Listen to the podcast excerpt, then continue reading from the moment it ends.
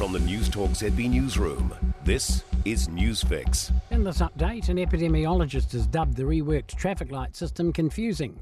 Tomorrow, Cabinet will meet to review our COVID-19 settings, including a possible shift from red to orange. Vaccine pass mandates will end. Gathering restrictions on outdoor events have already been removed and indoor capacity limits doubled to 200 people. Michael Baker of Otago University says the traffic light system has been watered down. For most people, it won't make a huge difference, the move from red to orange, because in fact a lot of the control measures are somewhere else now. Concerns an increase to benefits will barely scratch the surface for those who need them most. On Friday, the government lifted main benefits by between $20 and $42 a week and boosted working for families tax credits. It claims this brings benefits in line with recommendations made by the Welfare Expert Advisory Group in 2018.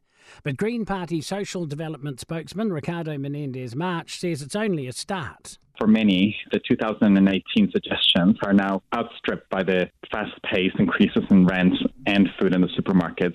The ACT Party wants the government to rein in its Three Waters spending. A $500 million tranche of cash is up for local body bids to be spent on anything from parks and gardens to swimming pools, libraries and community centres. ACT says that money should be specifically to improve water facilities.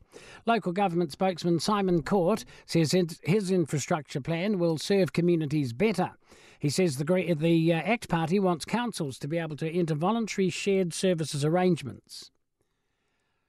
At least 8 people have died in severe storms in Brazil, just west of Rio de Janeiro. 6 people were killed when a landslide swept away several houses by a beach, with 13 people still missing. The region had recently experienced repeated heavy rains. At the end of February, more than 200 people died in landslides and floods in Petropolis, leaving almost 1,000 people homeless. That's news.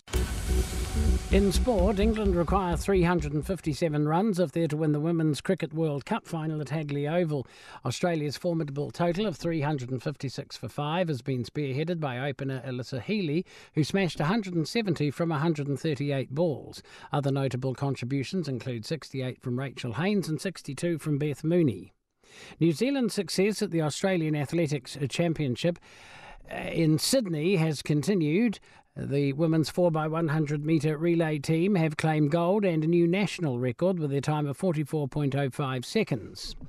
The Chiefs have the advantage in a seesaw Super Rugby Pacific game against the Hurricanes in Wellington. Moments ago, the visitors led 23-15 in the second half thanks to a try to flanker Caleb Bouchier. That's sport. I'm Bruce Russell. For more news, listen to News Talk ZB live on iHeartRadio.